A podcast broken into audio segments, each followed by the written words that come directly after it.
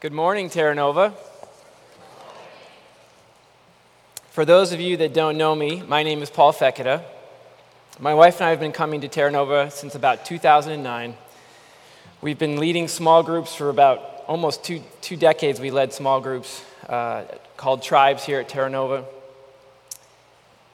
And from time to time, I get asked to preach. With Daniel on sabbatical, they asked me to preach, and I said, I'm in. Sounds great. Uh, so here I am with you this morning, and it's a privilege to be with you, to open God's Word. We're working our way through a, a mini series called The One Another's. There's eight one another commands that Jesus gave to the New Testament church that we've been studying. I think we're about halfway through. This sermon series is, is meant to give us a picture of how we are to live with one another in the church. So look to your right, look to your left. These commands are for us, for, for how we are to live together with each other in community. Last week, Matt taught us on what does it mean to live at peace with one another. Great sermon, lots of practical application. If you missed it, go back and listen. I think the other ones are also, all of them are on our YouTube channel. The series, again, is about practical application. How, do we, how should we now live as Christians? Today, we're going to continue our series by learning what it means to encourage one another. Encouragement is, is a really uh, important thing, it's a popular thing. A friend of mine said, Well, hey, encouragement, you know, that's something you'll, you'll be able to do that in your sleep. If that's the sermon you have to, to give on. To some of you here, you know me pretty well. I do like to encourage. But I learned a lot uh, about what encouragement is and what it is not. Encouragement uh, is many different things to many people. Uh, for some, it's just simply telling someone something nice, cheering them up. For others, it's telling them just what they want to hear and affirms their choices or actions. Encouragement is seen as helping someone become the best version of themselves according to their own personal goals and beliefs. Encouragement is often, often associated with feelings. Like we hear this expression, I feel so encouraged. Oh, I feel so encouraged. Or I feel so discouraged, right? I feel so discouraged because someone said this or did this. To others, encouragement is a compliment or a, or a recognition of achievement. It's patting someone on, back, on the back for a job well done. Encouragement can also be seen as hey, I'm going to help my friends see the silver lining. They're going through a hard time, but I'm going to be in there and I'm going to encourage that person and help them to see that things really aren't all that bad. Encouragement does, play, does take place in the world outside of this church. It does. But God's standards for encouragement, as I've learned as I study this, are much higher than the world's standards. So, what is encouragement as defined by God in His Word? That is the question we're going to try to dig into today. Please open to Hebrews 10, verses 19 through 25. It should be up on the screen as well, and follow along. Therefore, brothers, since we have confidence to enter the holy places by the blood of Jesus, by the new and living way that he opened for us through the curtain, that is, through his flesh, and since we have a great priest over the house of God, let us draw near with a true heart in full assurance of faith, with our hearts sprinkled clean with an evil, from an evil conscience, and our bodies washed with pure water. Let us hold fast the confession of our hope without wavering, for he who promised is faithful. And let us consider how to stir up one another to love and good works, not neglecting to meet together as is the habit of some, but encouraging one another all the more as you see the day drawing near. So here's our main idea for today's uh, teaching. Our confidence and understanding of the work that Jesus did for us on the cross will lead us to encourage one another in community. Let me say that again. Our confidence and understanding of the work that Jesus did for us on the cross will lead us to encourage one another in community. Our roadmap today looks like this. We're going to first cover the key ingredients. We're going to be making some encouragement soup here, right? What are these key ingredients that we need to be able to encourage one another? What are the things that need to be in place to encourage one another, right? We may think, well, encourage is just easy. You just go up and say something nice to someone. There, there actually are things I think that the Bible says we need to have to properly encourage one another. And then, what is encouragement? At the ground level, what is exhortation? What is the difference? Is there a difference? Why does the difference matter? So, we're going to get into that. And then finally, how does encouragement and exhortation, how does it impact us collectively as a church? How does it change us as a group? So that's going to be our roadmap for today. The first key ingredient that we see uh, in our passage that we just read in Hebrews 10 is the invitation, is, uh, is full assurance of our faith. We had, we had an invitation here in Hebrews 10 to draw near to God. We did this just a few moments in our worship service. We showed up, some of you a little later than others. We won't mention any names, but people were coming in. There was an invitation to draw near to God, to enter into worship. Have you ever stopped to ask, why do we have access to God? We just come in on Sunday mornings and, hey, it's church and we have access. The writer of Hebrews, just before these verses we just read, goes on to, he's teaching that the sacrifice, that the Old Testament practice of sacrificing yearly, they, they sacrificed animals for, the, for sins, wasn't needed anymore because Jesus was the final and ultimate sacrifice. We can draw near to God and enter the holy place today because, and every day because of what Jesus did for us on the cross. The writer of Hebrews wants to cement this truth in our minds and hearts. The truth that Jesus loved you so much that he offered his life to make you righteous before God. That his blood was shed so that we can have real hope that does not waver in hard times. We must first grasp this truth for any of the before we can do any of the other one another commands any of these eight one another commands, we have to grasp this truth. We have to start here.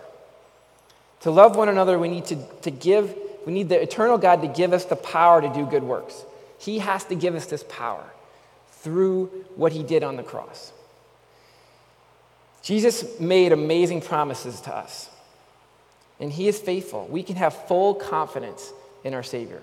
The good news of the gospel must encourage us first before we are able to truly encourage others. So, hopefully, this morning, as we sang those songs, you felt God encouraging you. Uh, and we're, we're in that process already today. Once we're standing on the gospel, the writer, of, the writer of Hebrews transitions in verse 24.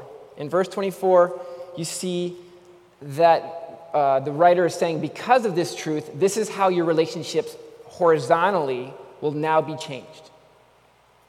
We will stir one another up to good works and encourage one another. Stirring up is a very interesting phrase, right? Uh, stirring up is kind of a, a word of action. Uh, it can also be translated as to provoke one another. Did you know you had to provoke one another in church today, right? That was, that's kind of my job a little bit here, is to provoke you guys. Uh, stirring and provoking Again, are words of actions. When we stir something up, it will not remain the same after the stirring has taken place. When you stir something up, it's changed fundamentally after it's been stirred. These are the tools that God wants us to use to get the attention of our brothers and sisters, to wake them up to the goodness of God and to the teachings of Jesus given to us in the Bible. My hope is that I can stir you up a little bit today, maybe even provoke you. We'll see what God does. The second key ingredient uh, we're going through the, the soup, the encouragement soup here, is that we're able to know people. Today is Father's Day. Uh, we, those, those scriptures came up that we're all part of God's family. The scripture uses this word brothers, it calls, it calls uh, each other brothers and sisters in the Lord. Jesus called his disciples his brothers and his sisters. We are a spiritual family. These words are used intentionally to signify the uh, personal nature of our relationships with, our, with, with those in church with us. We should, in Hebrews 10 25, we see that Paul says we should not neglect the habit of meeting together. So, why is it important to meet together? Can we really know someone if we're not meeting with them? Can we really understand what's going on in their lives? Being live and in person is the best way to see how others are living, what's going on in their life. Being present one another is a core principle here at Terra Nova Church. Presence with others in community is critical piece in living out the one another commands. If you are not meeting with each other, then can we truly exhort or encourage or comfort or forbear? How do we know if someone's following the ways of the kingdom or if they're about to believe in a lie or if they're about to fall into sin if we're not meeting together, if we're not around them? Many of you, like me, are very busy. We have our screens, we have our phones, we have work schedules, and we can just put our head down and, and, and not meet. Right? Happens to us all. Anyone? Yeah? Right. Uh, it's, it's something that is, is part of our culture. So often I think I don't have time or energy to meet with people. But it, it produces fruit almost every time. I, would say every time. I, go, I, I, take that step and meet with a brother or go out and meet a friend, it, it produces fruit. So, so maybe you are meeting. Maybe you're like, hey, I'm good. I'm, I'm going to tribe faithfully. I'm meeting with my friends, but are you really present? We can be with people and not be present. Are you there emotionally, mentally, spiritually? God does not give us an option here. Meeting together is a clear command from His Word. There's no such thing as a Lone Ranger Christian. Sorry for you introverts, right? So you, you, you have to meet together. It's part of being a part of, uh, it's a part of being the, a part of the church. To follow Christ means we belong to His bride and His church. The third ingredient uh, is knowing God's word deeply. Colossians 3:16 it should be up on the screen. Let the word of Christ dwell in you richly, teaching and admonishing one another in all wisdom, singing psalms and hymns and spiritual songs with thankfulness in your hearts. The word of Christ must dwell in you richly so that you are ready to share with your brother or sister what God's word says in relation to what they're doing. This verse speaks to a deep understanding of God's word. We need to welcome God's word like we're welcoming riches. We all want riches, right? We welcome riches into our home. This verse is saying we need to welcome that into our hearts like we would welcome riches. We need to know the word of Christ to be able to recognize when a friend is on or off God's path. And so that's another key ingredient that we need to have.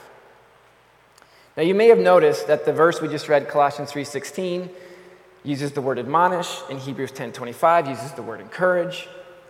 Other passages and translations use the word exhort. So what's the difference? Does the difference matter? So there's a lot of overlap between these words, and these words are often used interchangeably. Here's a simple illustration to help us understand the difference. Think of following God's commands as traveling down a path. Exhortation is an urging to, for your brother or sister to get back onto God's path. They're either already off of God's path or they're about to get off of God's path, and you're urging them, please, brother, come back. You're not condemning them, you're urging strongly.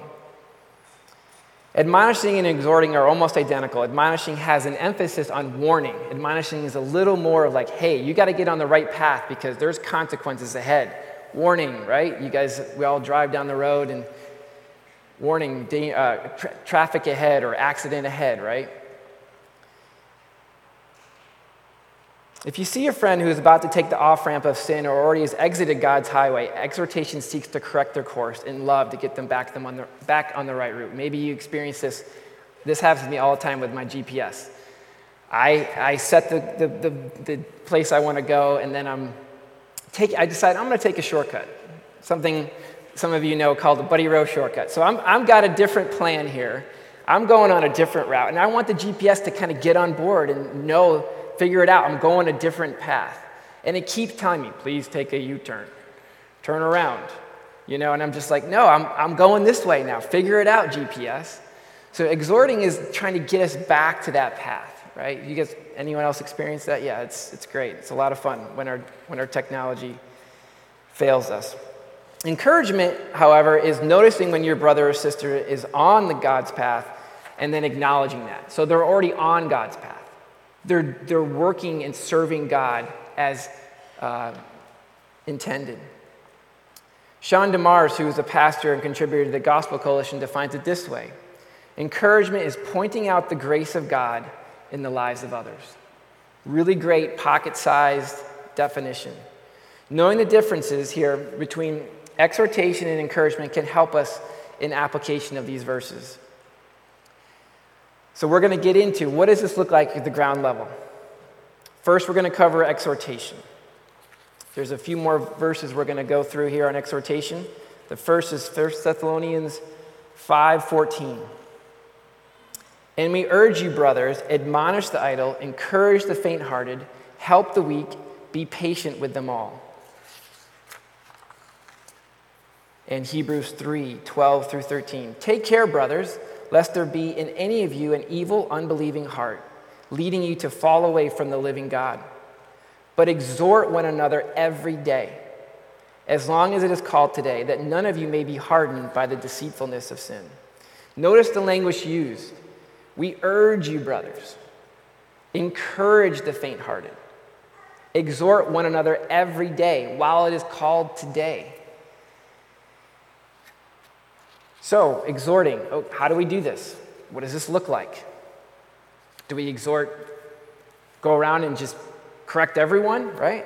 And we, this is where we have to have some wisdom and some discernment. We need to avoid the extremes here. I don't think Paul or Jesus, when they, when they tell us to exhort and encourage, are saying, go and correct everyone, go on the prowl. You seek them out, right? The Pharisees kind of did that. So Jesus and, and Paul uh, are saying, hey, discern here. Don't be an overcorrector. Maybe some of you are married to an overcorrector and know it, you know, you, you, or you've accused someone of being an overcorrector that you uh, is a friend or, or a brother or a sister. It happens to us all. We, we can get a little bit over crazy, a little bit crazy with, with exhorting and rebuking and reproving people. We need to understand our role in the process and not try to force it. When we exhort someone, it may not be well received at first. The person may get defensive, they may reject what you're trying to say, we, but we may stir the person up and provoke them, but we need to be patient for the process to play out. We must let the Holy Spirit do his work and bring about the conviction of sin. We can't nag someone as hard as we try. We can't nag someone into seeing their sin. We also need to discern the right moment if exhortation, if you want to exhort someone and it's specific to that person, it's probably best to do that one on one. Probably not a good idea for me to get up here and try to exhort people by name in front of the whole church here, right? As much as I may want to. Uh, I, I, that's not a wise or discerning thing to do. But exhort, exhortation can be to a group. Paul does this in the Apostles. So it doesn't always have to be one on one. You have to discern the right time and place. Or maybe you're on the other end of the spectrum. Maybe you tend to be selfishly passive when it comes to exhortation, right? You're noticing a brother or sister who's about to take a wrong turn, or someone has already made a wrong turn. How do you respond? Someone says something or does something completely wrong, like patently wrong, right in front of you. Do you become like deer in the headlights? Are you paralyzed in that moment? Afraid of that you might say something, you might offend someone, you might hurt their feelings? These are some of the things we, we, we do in our mind. Well, it's not my place. It's, it's, this isn't my place. Or I don't have the time. I'm busy or I, I, just don't have the strength, or this is the classic one in Christian in, in, our, in the church. It's not my spiritual gift. Someone else is going to have to do it. I'm, I'm, I'm washed this one. Exhortation does happen to be a spiritual gift. And we pass the buck, hoping that someone, somewhere, uh, we kick the can down the road, hoping they will, they will exhort that person. They're like, I'm not doing that. Whoa. We've all been there and done that. We need to repent of this and ask for God to help us. The passage in Hebrews 3 says that we need to exhort daily. Why? So that none of you may be hardened by the deceitfulness of sin. Not monthly, but daily. We should have a sense of urgency when we look to exhort our brothers and sisters. 1 Corinthians 13 6 says, Love does not delight in evil, but rejoices with the truth. So love tells the truth. Love compels us to share the truth with our brothers and sisters. After all, as Jesus said, it is the truth that'll set us free. And famously, right? In John 8, if you abide in my word, you are truly my disciples and you know the truth, and the truth will set you free. And what Jesus is talking about, the freedom there, yes, it's, it's about being saved and, and uh, knowing you're going to go to heaven, and that's freedom. He's actually talking about being freed from the enslavement of sin. He's talking about brothers and sisters who are trapped and are burdened by this. Exhorting is the mechanism that God wants to use for you to use to, to free your brothers and sisters from the enslavement of sin. It's really, really critical right? 10, I think I counted 10 times encourage, exhort is, is the command is given to us, one another in the Bible.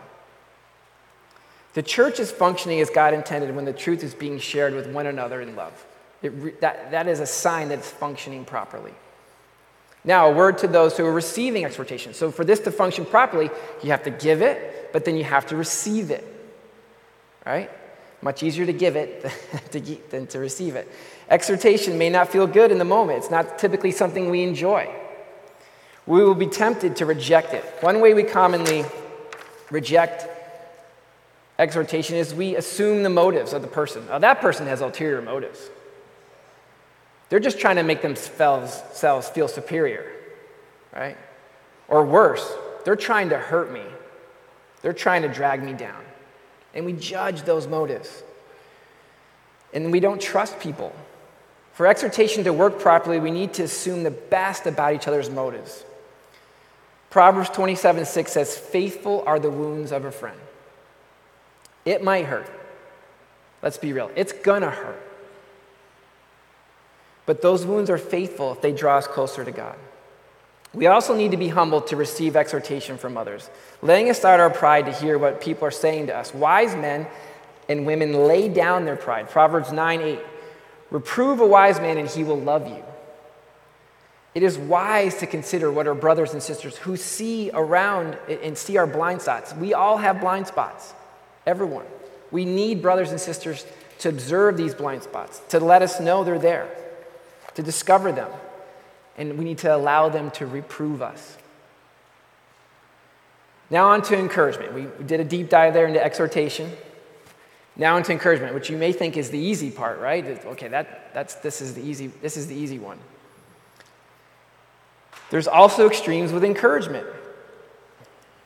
We can be stingy with encouragement. Why is that? Could it be that everything in life boils down to a competition for you? Is life all about winning? Could you have the fear that if you start doling out encouragement, others might pass you and leave you behind? Or if I give too much encouragement, then it will make them soft and lazy. I got to be really, you know, careful with how much encouragement I dole out here because I don't want people to get lazy. This withholding uh, of giving praise to people is something we need to consider. Why are we doing this? Being Father's Day, I think we need to recognize that this is a trap that many fathers fall into, unfortunately. We withhold giving praise to our kids in the hopes that that'll make them work harder for our approval.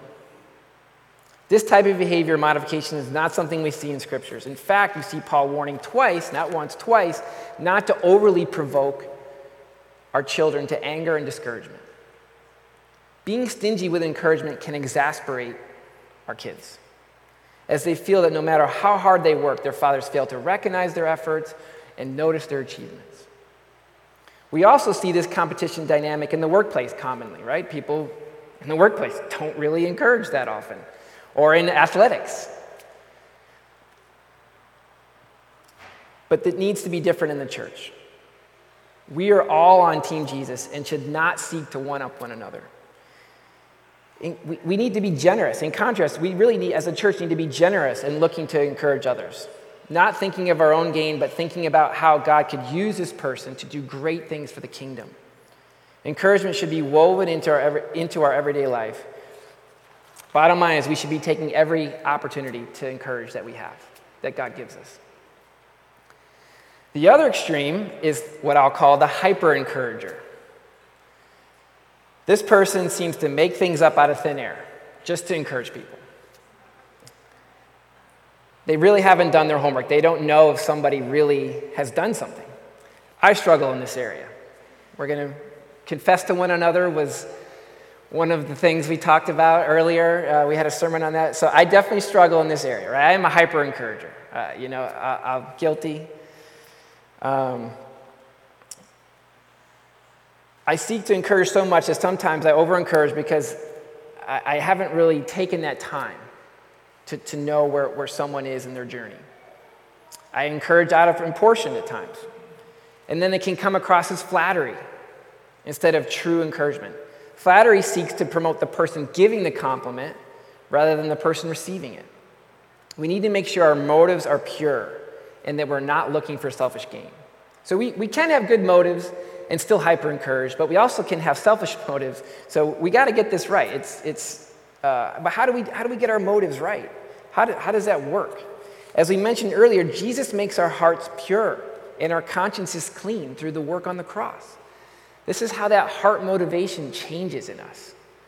We can't generate it, God has to generate it in us. Also, we should look to encourage at the right time. Romans 12, 15, we read this last week, says to rejoice with those who rejoice and mourn with those who mourn. Mistimed or misplaced encouragement is, is something we can do, it's possible. You may think, well, encouragement's never wrong. It, it can be the wrong time. Someone's going through a hard time. I'm like, I'm going to help them see that silver lining. Maybe not the right time for that. Maybe it would be better to mourn with that friend in that moment. We may not get it right all the time. We're going to have to bear with one another. This is going to it's going to have some bumpy uh, some rough edges. So we have to be patient and, and bear with one another, but we need to encourage daily. Now, on to receiving encouragement. Just like with exhortation, we, we have to assume the best about people's motives. Right? Don't judge pre- prematurely. Doing that prevents encouragement from landing in your heart. Cynicism abounds in our society, and it also, unfortunately, abounds in the church. We all can be cynical at times. Hmm, why is this person being so nice to me?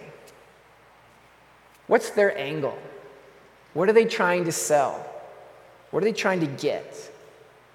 I understand why we can be that way because we're constantly trying to be sold things in the outside world, but in the church, it should be different. Now, some people maybe aren't trustworthy, and that can be true. However, we, we can be overly skeptical and need God's help to get out of this cynical mindset. Also, when we receive encouragement, we have to be careful that we don't let it puff us up. Pride can grow in our hearts when we're encouraged.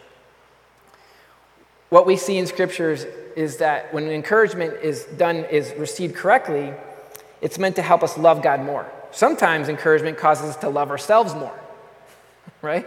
We like, yeah, encourage me. Good job, Paul, in your sermon today. Yeah, you know, fill, fill that up. A famous pastor and preacher, someone I really uh, admire, Alistair Begg said, A compliment is like perfume. Sniff it, don't ever swallow it. Okay? So, encouragement is something we should receive, and then we should be looking that, that, that joy, then we pass it on.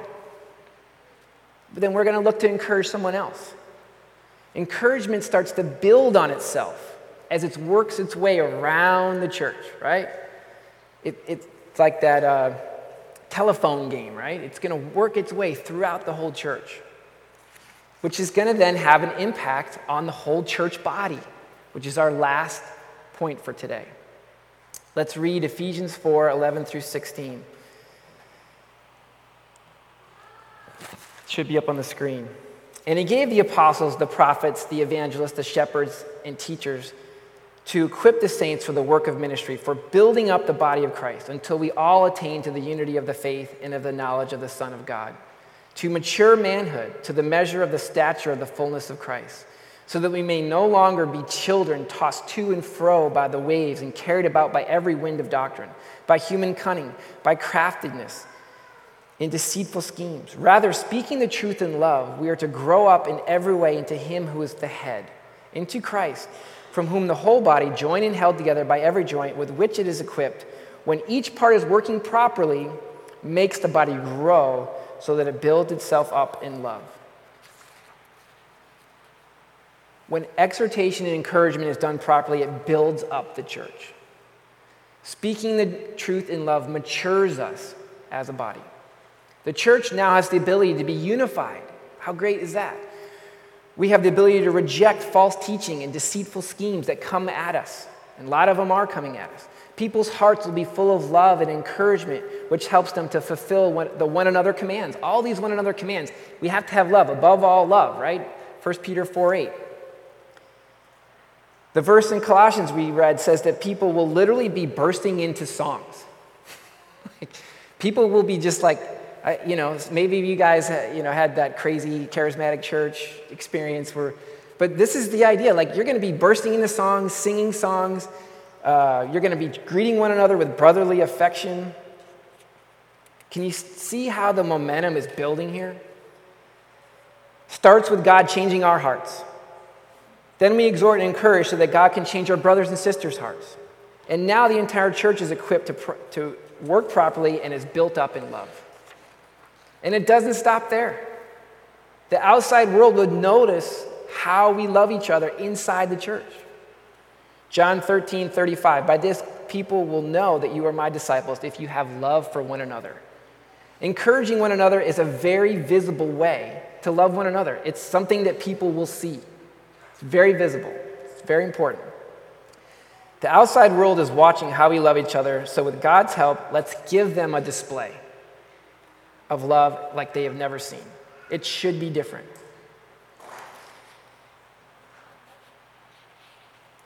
So we've gone through what is encouragement, what is exhortation, the difference, how this should change the church, and maybe you're feeling a little overwhelmed. Maybe you're lacking faith that God can really do this. Singing songs, brotherly affection, really? Like, life is hard, man. Like, that's a bit too far there's a lot of pain, there's a lot of brokenness, there's a lot of hurt. You don't know the troubles in my life. We need to remember where we started and go back to Jesus. We need to let Jesus exhort and encourage us first before we can encourage others. We do this every week when we receive communion. We take the time to remember what Jesus did for us on the cross that his body was broken and his blood was shed so that our sins can be forgiven and our hearts made clean. Please take some moments before you receive today, receive communion today, and allow God to encourage you. Ask for a spirit to fill you with the hope and faith you need. Let's let this passage encourage us here. 1 Thessalonians 5 9 through 11. God has not destined us for wrath, but to obtain salvation through our Lord Jesus Christ, who died for us so that whether we are awake or asleep, we might live with him. Therefore, encourage one another and build one another up, just as you are doing. We get to live with Jesus here on earth when we're awake, and in heaven when we pass and we're asleep in the sense that that's a euphemism for meaning we passed on to the next life. This is good news. News that should change how we live with one another here on earth. This is the eternal perspective that God wants us to have, even with this tension we feel with the outside world breaking down, and us in this church singing songs and hugging one another. There's tension there, but we need to live in that tension of the already and the not yet. To close, I'm going to read a prayer written by a pastor and writer. I'm going to invite the band up as well, named Scotty Smith. He wrote this prayer in response and out of uh, inspiration from the verse we just read in Thessalonians. So if you would, bow your heads. Heavenly Father, there are many things over which we don't have any control many outcomes that remain hidden from us, and many broken stories and broken people that may or may not get better this side of heaven. But this passage of Scripture assures us of these things. Because of Jesus' finished work, our future contains absolutely zero judgment for our sins and not a single expression of brokenness in anyone, anywhere. Rather, we will experience 100% joyful welcome, the fullness, fullness of your delight, and perfect relationship with you forever. Nothing is going to be merely okay. Everything is going to be magnificent, right, and beautiful, beyond our wildest dreams and hopes. Because of such a grand hope, free us to live as genuine encouragers, builder uppers, and hope dispensers for our families, friends, and neighbors. Thank you for the privilege we have of bearing one another's burdens, showing up in one another's stories, holding one another accountable for believing the gospel, giving each other the perspective of eternity at low times, and life giving feedback during our wandering times. Father, thank you that whether we die before Jesus returns or live to see that blessed day, we are right now your beloved children, called, loved, and kept. Nothing can ever separate us from your love, deplete your mercies, or exhaust your grace. Thank you that the darkest clouds often bring the most refreshing rains and that boasting in our weakness is still the best way to taste the sweetness of the gospel.